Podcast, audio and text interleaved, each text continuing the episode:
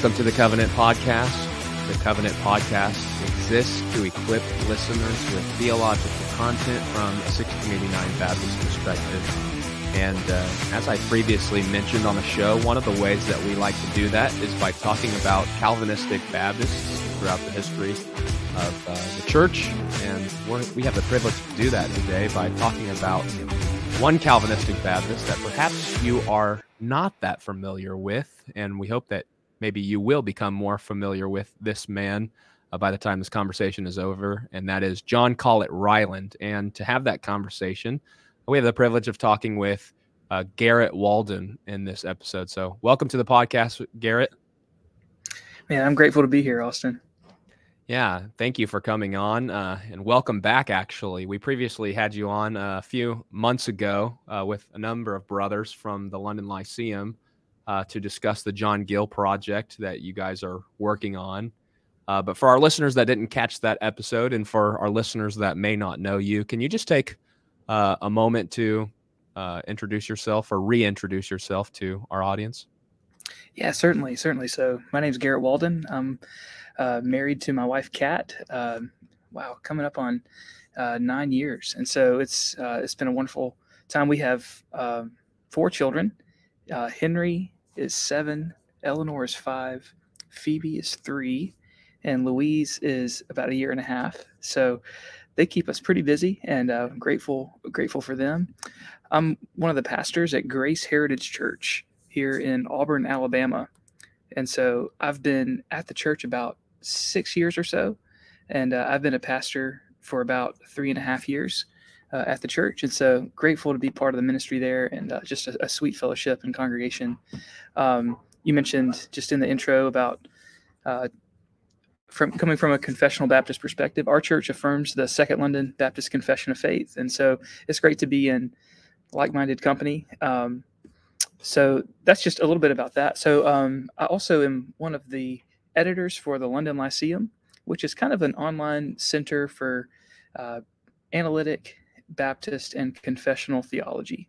And so I just kind of do a lot of editing of mostly written material there. And I really enjoy that. It's just a wonderful fellowship of like minded uh, men and women. And so it's, it's just been a, a wonderful time.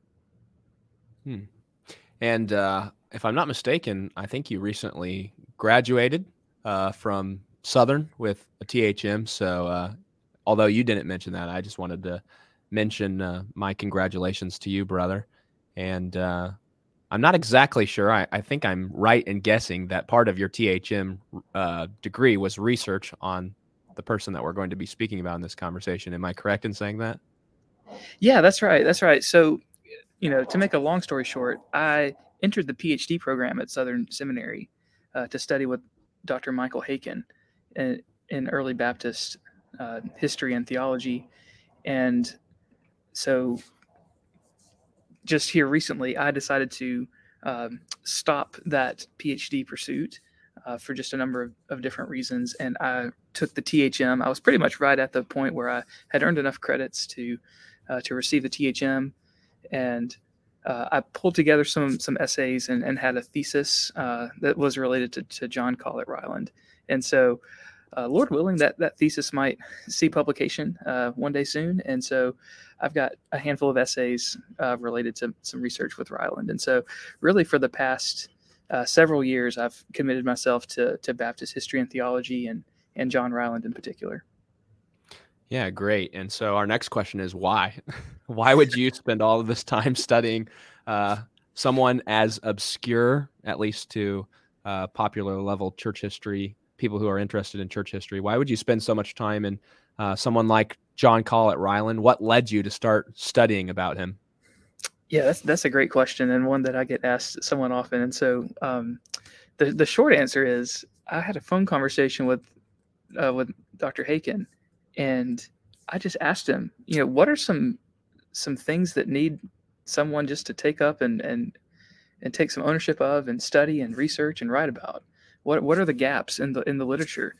And he said, you know, one one way I could approach that pursuit is to take one figure uh, from from Baptist history, someone who's relatively little known, and just kind of take him as my guy and just pursue everything I can to learn more about him, and uh, maybe find some ways to publish about him. And uh, so he just listed off about a dozen names just off the top of his head in this phone call and I wasn't prepared for that, and so uh, I'm like trying to like find ways to remember some of the the things that he said. And by the time the phone call was over, after we had talked for a little while, the only name that I could remember was John Collett Ryland, and so I just Googled his name.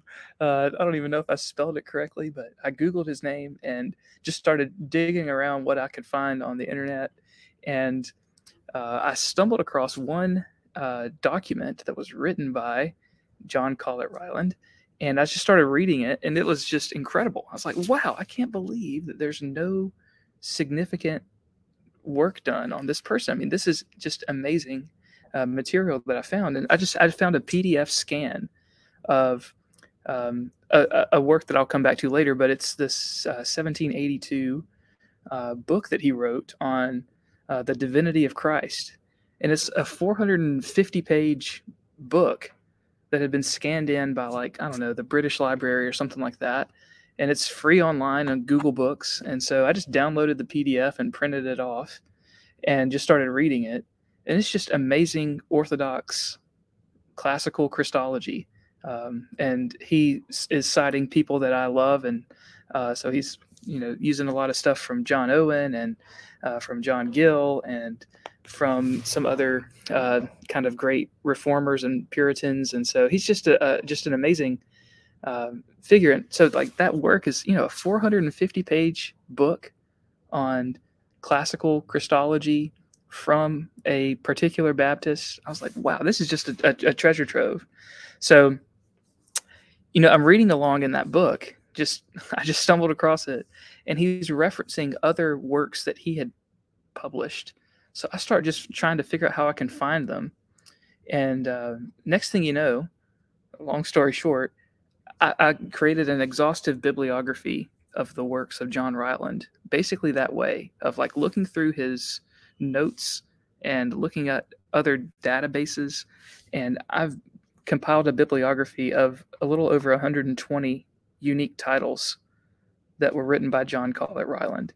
And so there's, it really is like a uh, like a, a, honey hole of Baptist literature uh, by this man. So that's kind of how I kind of got into it. Is just really tracking down all the stuff that he wrote and reading it along the way. Hmm.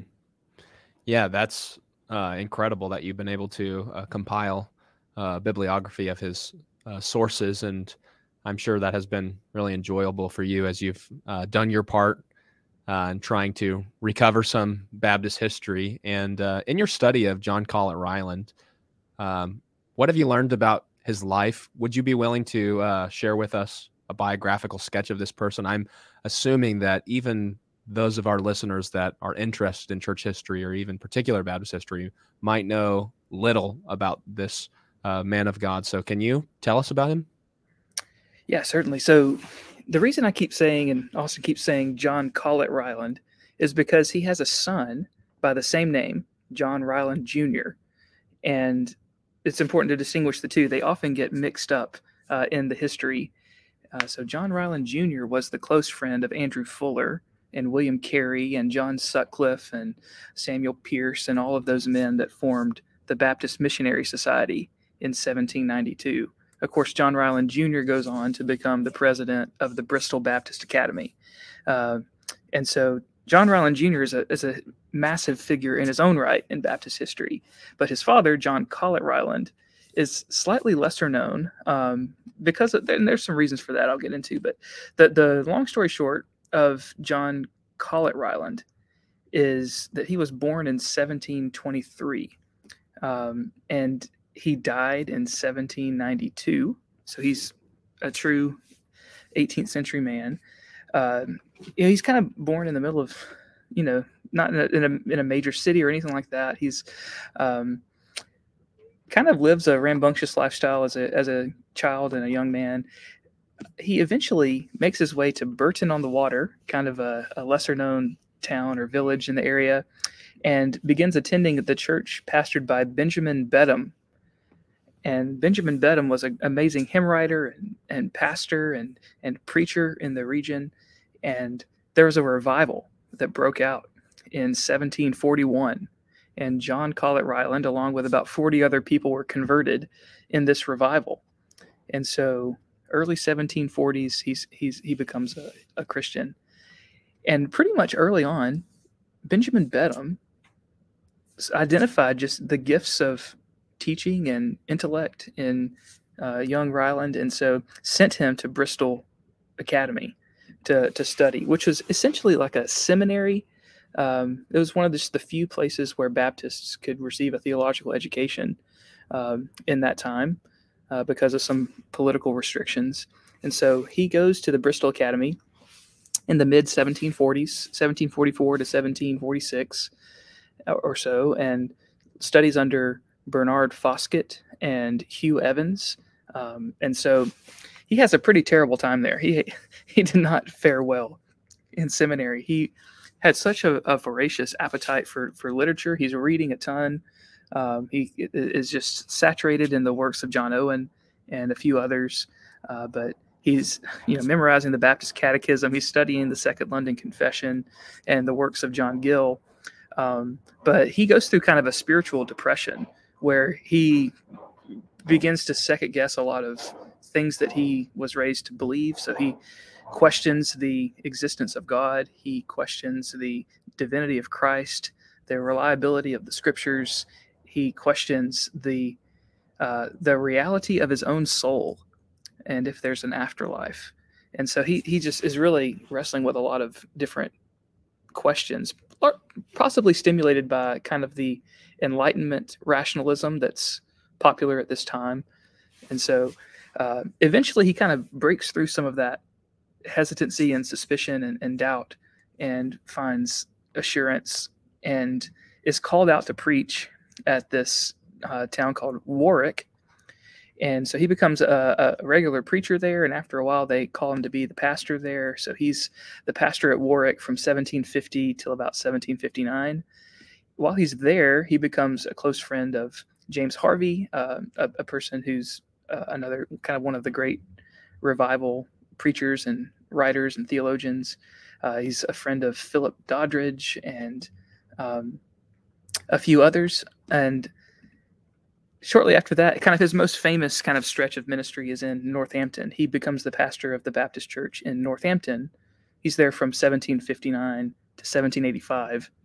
And that kind of becomes the center of Baptist activity in the in the English Midlands, and it's there that they form the um, the Northamptonshire Baptist Association, and it's that association that eventually develops the Baptist Missionary Society. And um, so while he's at Northampton, he you know has great connections with John Newton and William Cowper over in Olney. Uh, he's again just a, a, close friend of John Brine and John Gill, and um, has lots of just really interesting things that happen uh, while he's there at Northampton. It's a it's a really successful ministry. It's one of the larger Baptist churches in the area and even in the country. It eventually grows to a little over 200 people during Ryland's ministry, which is very large for a Baptist church in that time. And um, let's see, I think while he was there, it says that the the the building had to be enlarged twice to accommodate the hearers that that came to the church, and so I don't know that we would call it a revival that happens at, at Northampton, but a significantly successful ministry. And it's probably largely due to John Ryland's preaching. There are some people who have written about him in their memoirs who have said he's one of the most gifted uh, preachers in the country and one of the most gifted preachers in Baptist history. Uh, there are people that say some kind of ex- exaggerated things like that. They've likened him to Demosthenes and like a Baptist George Whitefield and that sort of thing. And um, there are really only, I think, two of his sermons that survive, at least that I know about. I'd love to find some more, but I think I only know about two of his sermons that survive. And when you read them, I believe it 100%. Uh, just the way that he was able to, to write and communicate is really just extraordinary. But, you know, he, he was an extemporaneous preacher. He would study all week and then just kind of preach uh, just as the Spirit led in the moment. And so um, not a lot of his sermons were were written down. So, um, just on that note, he was a good friend of George Whitefield. There's a, a letter that we have between that Whitefield wrote back to Ryland I wish we had more of Ryland's letters out to other people, but um, so we know he's a friend of Whitefield, um, uh, a, a, critic of uh, John Wesley, and um, there's just lots of other interesting things about him. Just, but just to kind of kind of wind it down, um, in 1785 he uh, leaves his pastorate at Northampton. Uh, he leaves it to, in the charge of his son. His son John Ryland Jr. becomes a co-pastor with him there in 1781. So they, they're pastors together until uh, for about four years till 1785, and then Ryland kind of retires uh, to a, a, town called Enfield, um, which is kind of near London, and he's he's there for the rest of his life till 1792. Um, I say kind of retires because there was a, a question about why exactly he left Northampton, and it's pretty much understood at this point that there were some financial indiscretions in Ryland's life, largely to do with printing too many books.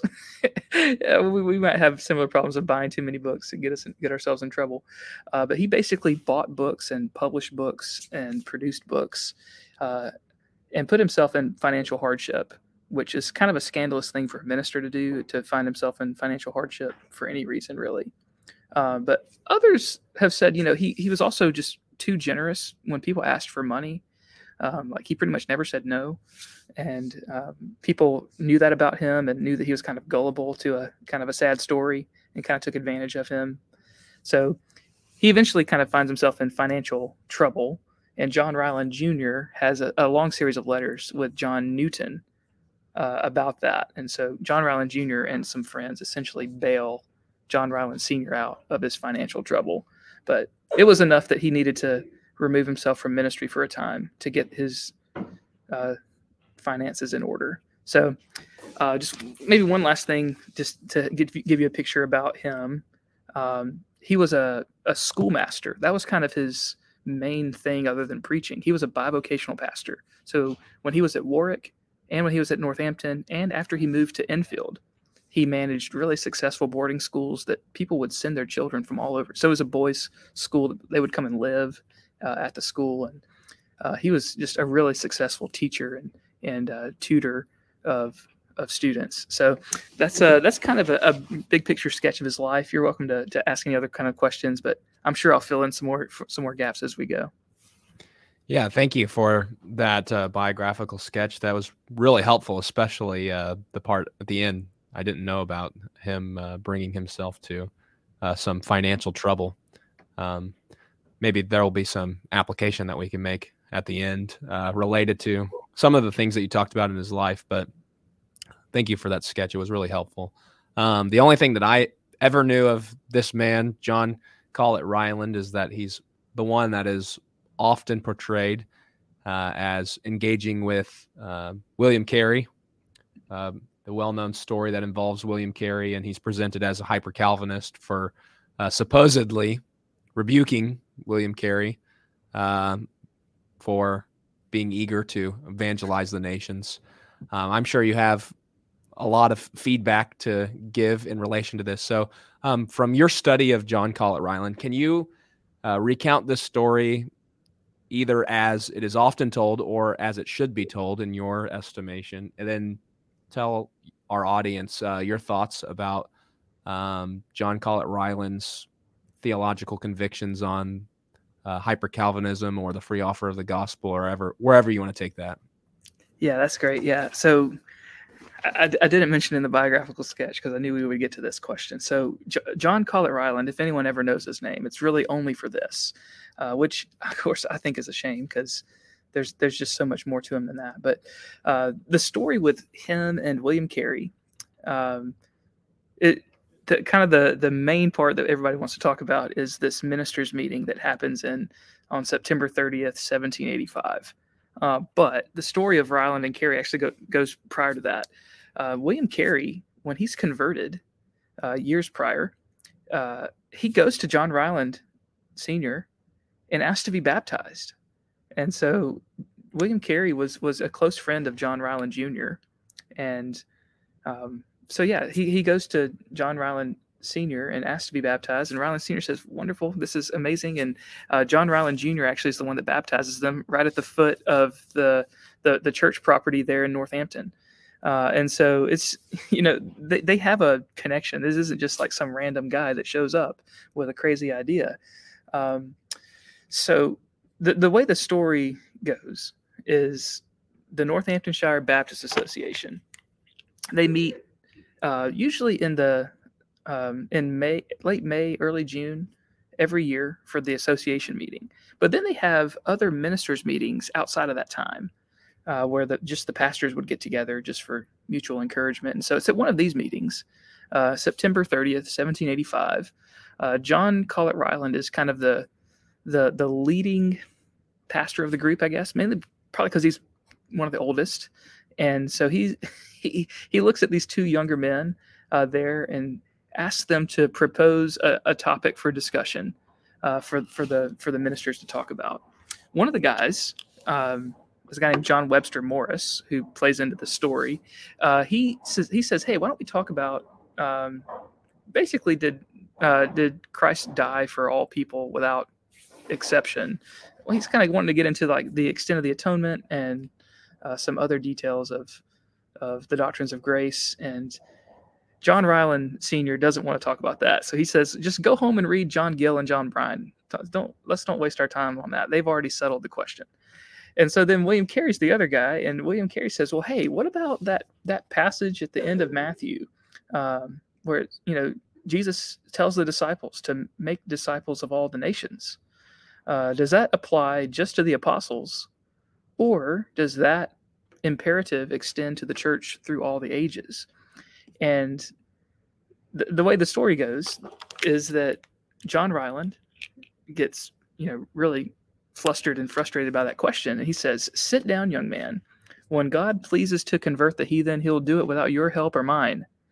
And, um, and of course, William Carey's embarrassed in front of all of his peers. And um, so the way the story often gets told is John Ryland is this kind of gruff, cranky, hyper Calvinist and uh, just has no compassion or heart for the nations uh, because hyper Calvinism, you know, there, there's no point in doing all that. Um, and so that's kind of the story.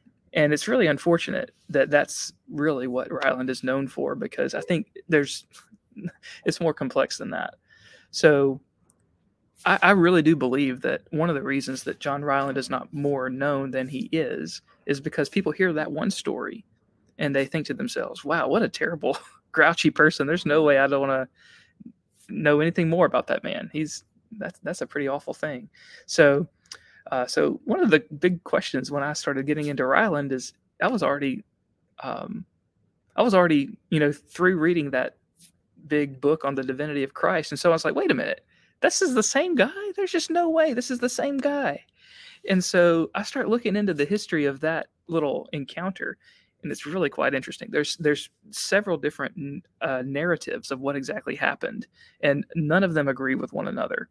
So John Webster Morris, the other guy that was there, he has his own account of that narrative in the little biography that he did on Andrew Fuller. There's a footnote in this biography of Fuller that John Webster Morris tells this event, and he adds a bunch of stuff in there where he's you know he brings up you know do you know all these foreign languages? and um, and then John Webster Morris also in, inserts some things about eschatology uh, that there's got to be a second Pentecost and essentially a second outpouring of the the miraculous spiritual gifts.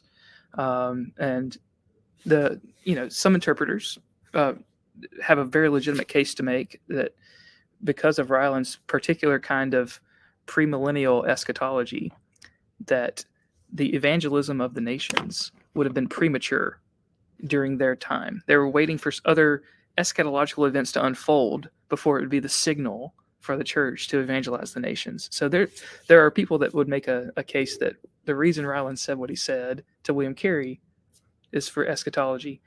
Um, others, he was just cranky. Others, he was a hyper Calvinist, and so what's interesting is John Webster Morris's biography of Fuller is not the most flattering portrayal of Fuller, and John Ryland Jr. was a, is particularly asked by Fuller to do his like authorized biography. So when John Ryland Jr. then like the next year publishes, or really was the same year, uh, but later that year, publishes his biography of Fuller, he critiques in his own footnote John Webster Morris's account of that event of his father. And so John Ryland Jr. says, basically, in summary, paraphrase here, I can't believe John Webster Morris said that about my father at that meeting. There's just no way that that ever happened. Uh, my father wasn't even at that meeting. Uh, there's no way that his eschatology would ever lead him to that conclusion. And I don't think he even said that to William Carey. And so now we're just as a historian, you're like, well, wait a minute. Well, what even happened? Um, John Ryland Jr. said, I think John Webster Morris is just misremembering all this. Well, years later, like a decade later, John Webster Morris puts out another edition of his biography of Fuller, and he responds to John Ryland Jr. and says, you know, I'm right. I'm not misremembering. Actually, you're misremembering. And so there's kind of this weird little back and forth where they disagree about what happens. But John Webster Morris does concede one point. He says, um, if Ryland said this to Carey, perhaps he was being, he, his word was ironical. And in other words, what he's saying is maybe Ryland Sr. was joking or was being facetious in some way and he wasn't being sincere but just kind of i don't know being being funny. And it just didn't land. It was a joke that didn't land. And uh, I, that's kind of my take on this thing. I think john ryland uh, senior did say something harsh and rebuking to william carey. I think i think there's just no way around that um, because of some other corroborating evidence. For instance william carey mentions it to his nephew Eustace Carey. Um, but so I think there was something said, but I don't think it was intended as an evidence of hyper Calvinism because I don't think Ryland was a hyper Calvinist. I'll come back to that. Um, and I don't think it is really having to do with eschatology because John Ryland Jr. explicitly says it was not about eschatology. And they were co pastors of the church at the time. And I think John Ryland Jr. would know. Um, so I think it's probably some like just him trying to be funny and it just didn't go. And I think that fits with other things that we know about John Ryland Sr. is if you look at anything that anyone ever says about John Ryland Sr., anyone who knew him, there's one common word that they all use to describe him, and it's the word eccentric. He was a bizarre man. and, you know, I don't know what all they, they might have meant by that. But there are some really interesting narratives and stories about Ryland Sr. There's one that I just love to tell all the time, which is um, when he first meets a guy named William Jay. William Jay was this you know great preacher in the area. He's a young man. He goes to Surrey Chapel in London. At this point, John Ryland Sr. is an old man in, in Enfield. And uh, Ryland Sr. just bursts into the door. Uh, he, he recognizes William Jay from somewhere and he grabs him by the back of the neck and he says, Young man, if you let the people of Surrey Chapel make you proud, I will smite you to the ground. And so he kind of has this this temper and this uh, uh, this kind of really exaggerated and hyperbolic personality. Uh, there's another great story of him preaching at this church, and the congregational singing was so bad, he stopped the service, and he says, "If you guys don't improve your congregational singing, I will not be surprised if an angel comes out of heaven and wrings your necks off. Um, and so he kind of said things like that. Um, another instance with William Jay there was uh, a person who came in to the room where they were meeting and was telling them about some just horrific uh, things that happened on a on a slave ship, uh, things that I, I wouldn't want to even share on a podcast, but just horrific things. And William Jay says that he watched this kind of like inner just writhing in John Ryland that uh, he start he got up and started pacing the room and was praying out loud god help me god help me uh, basically i think he knew that he was about to explode in rage at hearing about what was happening in the slave trade and uh, he was trying to constrain himself and control himself but eventually just burst out. And uh, William Jay was nice enough not to record it, but just says just in the most awful imprecations that I dare not repeat, something like that. And so I think he had kind of an explosive personality. He's very, um, very exaggerated um, and eccentric is, is the right word. Just one one more story on that note. Um, Robert Hall Sr. was a, a, peer of John Ryland Sr. And uh, at one point, Robert Hall Sr. put his son, Robert Hall Jr., into John Ryland Sr.'s academy at the school. And uh, at this point, Robert Hall Jr. would have been just a small boy. And uh, his his father and John Ryland Sr. were close friends, and uh, they, they were talking about the American colonies. And uh, there was kind of this you know the the American Revolution was just starting to unfold, and John Ryland Sr. is speaking with uh, Robert Hall, and young Robert Hall Jr. sitting right there. He says, "If I were General Washington, oh, I would." He's like, "I would just let him have it." Um, let me find his his exact words here. Um, well, it's escaping me right now. I'll just summarize the story. He says, If I were General Washington, I would get all of my troops together and we would all take out our swords and we would cut our arms and pool our blood into one big basin. We'd dip our swords in there and we would take a vow that we would not sheathe our swords again until the last British soldier is off of this land. And if any man should turn traitor, I would consider it a pleasure, actually a luxury, to plunge my sword into that man's heart. And and so Robert Hall Jr. was sitting there, just a young boy, and he's he was just terrified that his father was about to leave him with this man. And Robert Hall Jr. in his little memoir says, "I really thought he was going to kill me." Uh, and so uh, Robert Robert Hall, I think, was onto something there. Um, the, the, the, long story short is, I think John Ryland um, really was eccentric and said some things that don't really fit with his larger theology and his his theological commitments. And I think those who were his friends kind of knew that about him and knew how to take him with a grain of salt at times. And I think the the Carey interaction is kind of like that. So just to speak to the hyper Calvinism question, I guess whether or not you say Ryland was a hyper Calvinist depends on how you define hyper Calvinism. I think there are two main tenets of hyper Calvinism. The first is a denial of the free offer of the gospel. In other words, we do not use the language of offer to say that the gospel is offered to sinners. The reason why a hyper Calvinist wouldn't want to say that or why anyone well, why someone wouldn't want to say that is because it makes the atonement of Christ sound potential. Um, it, it takes away the definiteness of the atonement, and so a lot of Calvinists the, at this time, largely, honestly, influenced by John Gill and John Brine and some others, they would not use the language of offer. The other tenet of hyper Calvinism is um, a denial of duty faith uh, that uh, it's a it's basically saying that um, people or the unregenerate do not have a duty or obligation to have faith in Christ because they can't. If they're reprobate, they literally can't.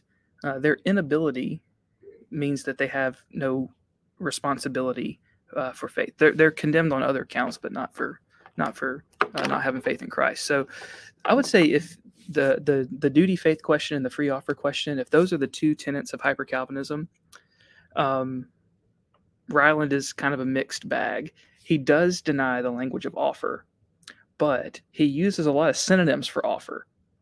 So it makes it kind of complicated. So he's totally fine using language of inviting and uh, pleading and persuading and all a bunch of other terms that are really, really close to the language of offer. But he does say that he would not use the word offer.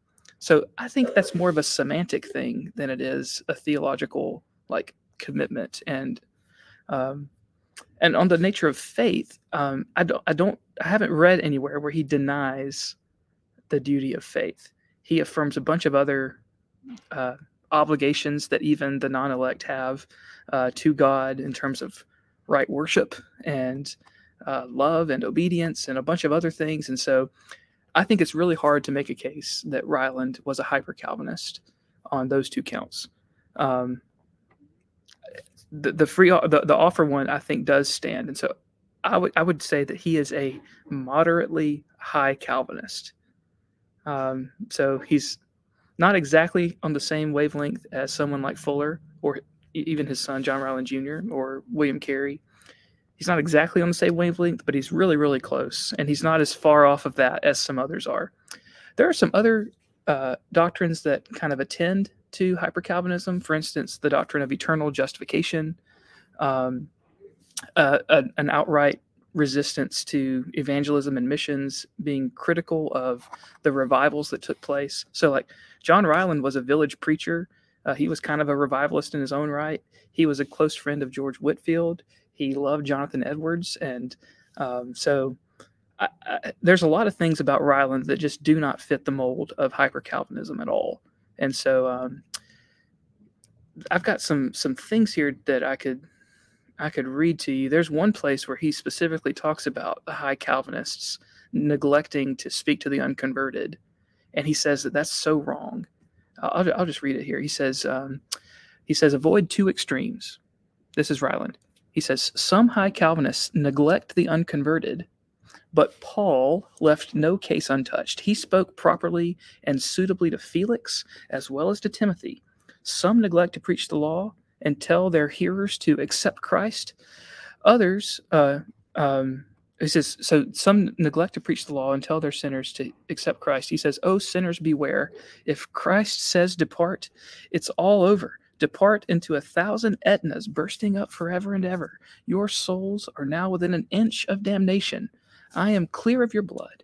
If you are condemned, I'll look you in the face at judgment and say, Lord, I told that man, I told those boys and girls on the 29th of August, 1790, I warned them, and they would not believe, and now they stand shivering at thy bar. And so he kind of preaches with this really strong pleading and exhortation and urging the responsibility of, of faith and repentance upon people. And here he's specifically setting himself in contrast to the high Calvinists. Um, one more thing I'll just read, just because I love it so much, is this this line from um, his book Contemplations on the Beauties of Creation. Um, actually, just looking at my time, I probably better not read it.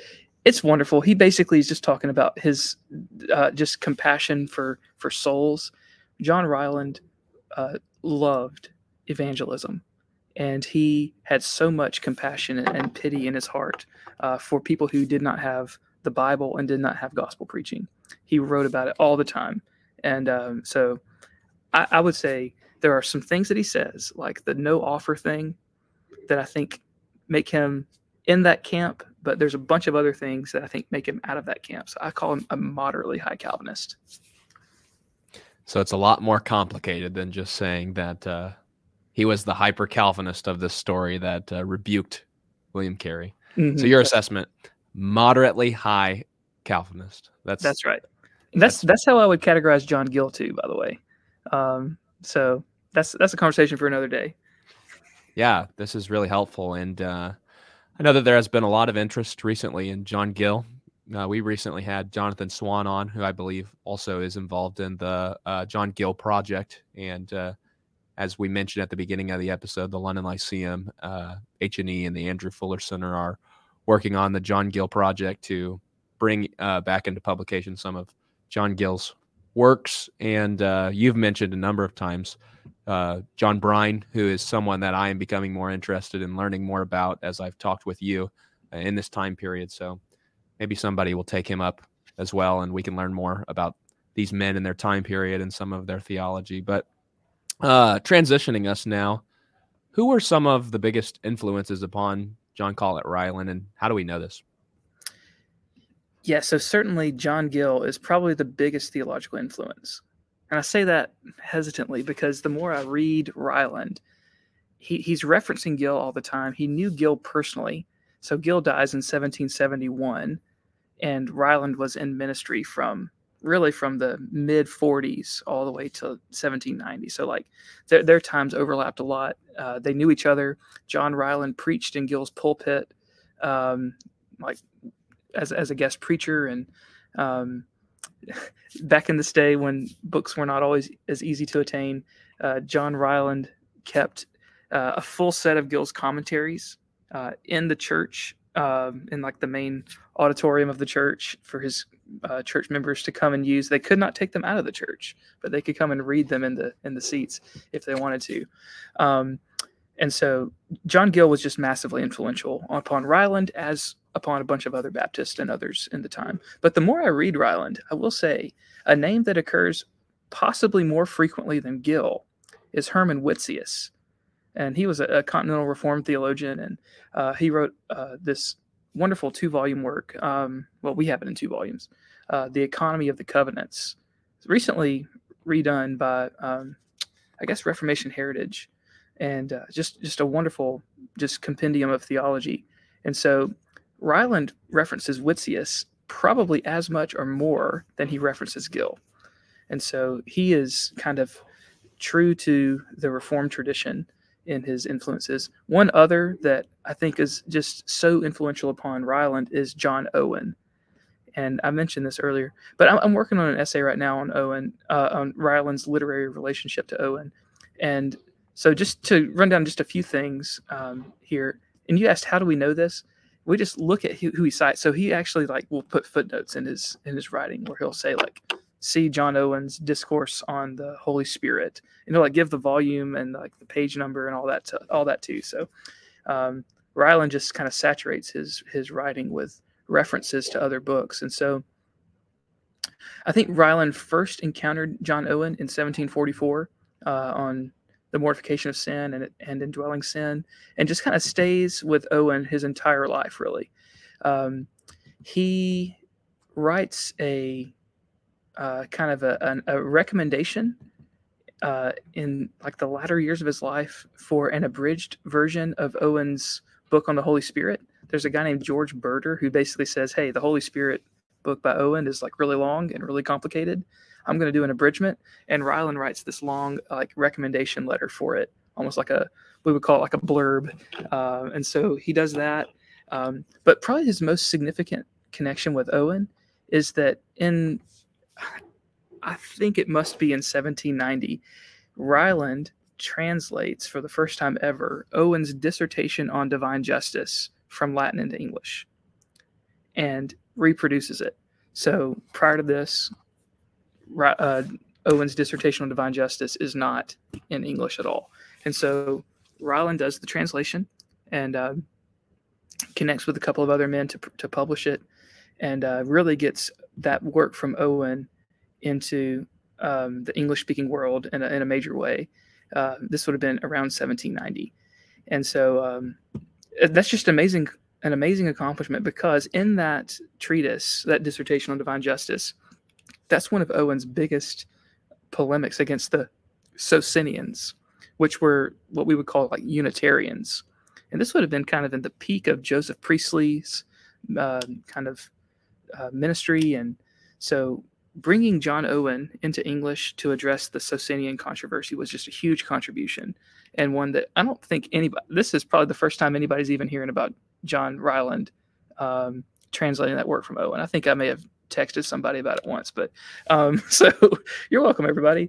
Uh, go look it up. Now, one one thing I don't know, I don't know if modern ver- English versions of Dissertation on Divine Justice from Owen, I don't know if it's still Ryland's translation or if it's been retranslated since Ryland. Um, I need to figure that out, but I think that's just a massive uh, thing there um, with with Owen he has lots of uh, just amazing things to say about John Owen. He basically says in every major controversy in the church, God raises up a person to be like the hero. So, like he says, you know, God raised up Augustine to fight the Pelagians. He raised up Athanasius to fight against the Arians. He raised up Martin Luther to fight against uh, the the Roman Catholics. And he says, and he raised up John Owen to fight the Socinians. And uh, and so it's, he he says stuff like that all the time. Um, and um, th- there are other things where we see um, Ryland's heavy dependence upon Owen. So I would say he is a true Owenian, if there ever was one. Hmm. That's really helpful. Um, for the sake of time, I'm just going to uh, roughly move us to the next question. Um, you alluded to some of the writings of John Collett Ryland, and in your estimation, what are some of his most significant writings, having done a bibliography of his works? Yeah, so that that bibliography is published in the Journal of Andrew Fuller Studies. Um, the most recent edition, I think it may be the the fifth edition, or I don't know if they call them volumes, uh, but um, and I think it's free and open access online, so you could find that if you wanted to. It's the it's the full bibliography, but um, I, will just tell you just a few key titles. Um, the first is 1757. He wrote a book called The Christian Preacher Delineated. It's not very long. He basically just goes down and he goes down and just describes the ideal Christian preacher, what his character's like, what his what his habits and patterns are like, what what his demeanor is in the pulpit, how is his delivery. And so he's kind of just describing this ideal Christian preacher. And this is 1757 later, I think in 1772, he's talking about that book. And he says, you know what? I was talking about George Whitefield. And uh, so he basically just like wrote this like just glowing description of his view of Whitefield's preaching. And um, he said it could easily apply to James Hervey as well. But he, he does single out George Whitefield, And so that's just a really fascinating read and uh, will be really encouraging anyone who's a preacher should read that book or that little that little treatise. Um, 1772, he publishes probably his most controversial controversial little piece. It's called a modest plea uh, for communion for free communion at the Lord's table between true believers of all denominations. This is basically his presentation of the case for open communion. And so John Ryland was in the minority of that debate uh, that kind of picked up in the 1770s. He was an open communion guy, and most of the other particular Baptists were uh, restricted communion. Um, a few other titles to make note of.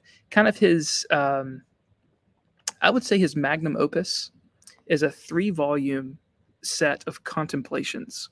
And the first two volumes are titled Contemplations on the Beauties of Creation and on All the Principal Truths and Blessings of the Glorious Gospel with the sins and graces of professing Christians. That's the title of it. There's two big volumes. They're each about 400 pages. And then the third volume is the one that I found first, Contemplations on the Divinity of Christ, that came out in 1782. Uh, so those three volumes together make up his contemplations, and you're, you're looking at about 1,200 pages or so, and uh, and it's just really really rich. The first volume is kind of like um, a defense of the Bible's inspiration uh, and natural what what reason can do and what we need revelation for. The second volume kind of gets into um, uh, oh, what all, we might say. It gets into uh, the Holy Spirit. It gets into the doctrine of God. It gets into um, some stuff about hermeneutics and and interpreting the Bible. He's got a full kind of guide to interpreting the book of Revelation. Um, and then, which is super interesting and very weird. Uh, it's it's really dependent upon John Gill. And then uh, volume three, I mentioned, is kind of his defense of the divinity of Christ. So I would say that that's kind of, those are some of his main things. There's there are a few others uh, that would be important to note, but um, he, he, he publishes a, a, a, preface to a new printing of Keach's Tropologia. He publishes uh, a sermon from Jonathan Edwards um, for the first time in England. Um, he publishes a preface to the works of John Bunyan. I mentioned his his thing with John Owen, so he published a ton of stuff. Uh, like I said, he got himself in trouble publishing so much, but um, yeah, he was he was all about it. Well, this has uh, been a delightful conversation. Perhaps some of our listeners will be shocked to learn not only more about John Collett Ryland, who is obscure comparatively, but how much literature uh, he contributed. So find that uh, bibliography that our brother has created. We can even link in the show notes to that. And uh, we would encourage you to read some of John Collett Ryland's writings. Uh, brother, do you have any final thoughts or encouragements related to John Collett Ryland or Baptist history or anything else we've been discussing in this conversation? Yeah, there's just maybe just a, a couple last things to say. Um, a lot of his works you can find on like Google Books, but not everything. There are some really uh, specialized databases that have some of these things scanned in. And there's probably tons of stuff that aren't even scanned in that are in a library on a bookshelf somewhere that I'm going to have to try to find.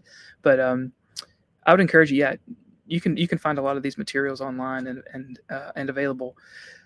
You know, you'd mentioned, you know, why study someone like this um, who's so obscure. Um, I, I, do view this as an act of love, uh, love for neighbor. Um, we have neighbors that are near to us uh, geographically, uh, but this, these these are neighbors who are near or far from us, relatively speaking, chronologically. And so here here's a, a an elder brother who has invested his entire life in uh, the glory of God, and I just as an act of love want to understand him and know him and and um, bring his work forward in ways that it deserves. Uh, that's that's my kind of role as a the, as a historical theologian historian is to uh, to do this kind of work with integrity and and and love my neighbor um, in, in, a way that I'm understanding him for what he's truly saying. Um, for Baptists, um, all you Baptist listeners out there, um, we have incredible resources within our own tradition, and you just got to find them. And that's one of my purposes as a as a historian, as a the- theologian, and as a pastor is to uh, help people see that Baptists have good theology, have rich history and and tradition within our own circle, and you don't have to be a Presbyterian to get good Reformed theology. You don't have to leave uh, the Baptist fold to care about um, rich hermeneutics and to care about even uh, in the, the, the church fathers and the great tradition. So uh, I would encourage you that this this material is out there, um, and that, that this is our family history. Uh, there's just a, a, a lot of you know just great stuff that's in our own stream that uh, we really need to learn our own theology and our own history better than we do. And uh, if we're not doing this work, no one else is going to. And maybe just one last point. I think um, John Ryland is a, a, wonderful lesson in humility uh, because he was a really significant influence in his own day. He published all that all that stuff. He had this successful boarding school. He was a really gifted and successful preacher. Um, his son well, really all of his family went on to do great things. He was well known in his day. And here we are 300 years later from the year of his birth, and not a single person knows his name. Um, it's it's a it's a lesson in humility for our time. You might you might think a lot of yourself, you might think a lot of your impact, but at the end of the day, we are we are bricklayers in the temple of God, and uh, He was faithful in His day and faithful in His generation, and, and we should seek to be faithful in our generation. And um, it takes humility to be content with that, to be a bricklayer. Thank you for your thoughts and your um, work in John Collett Ryland and your time, taking your time today to discuss him.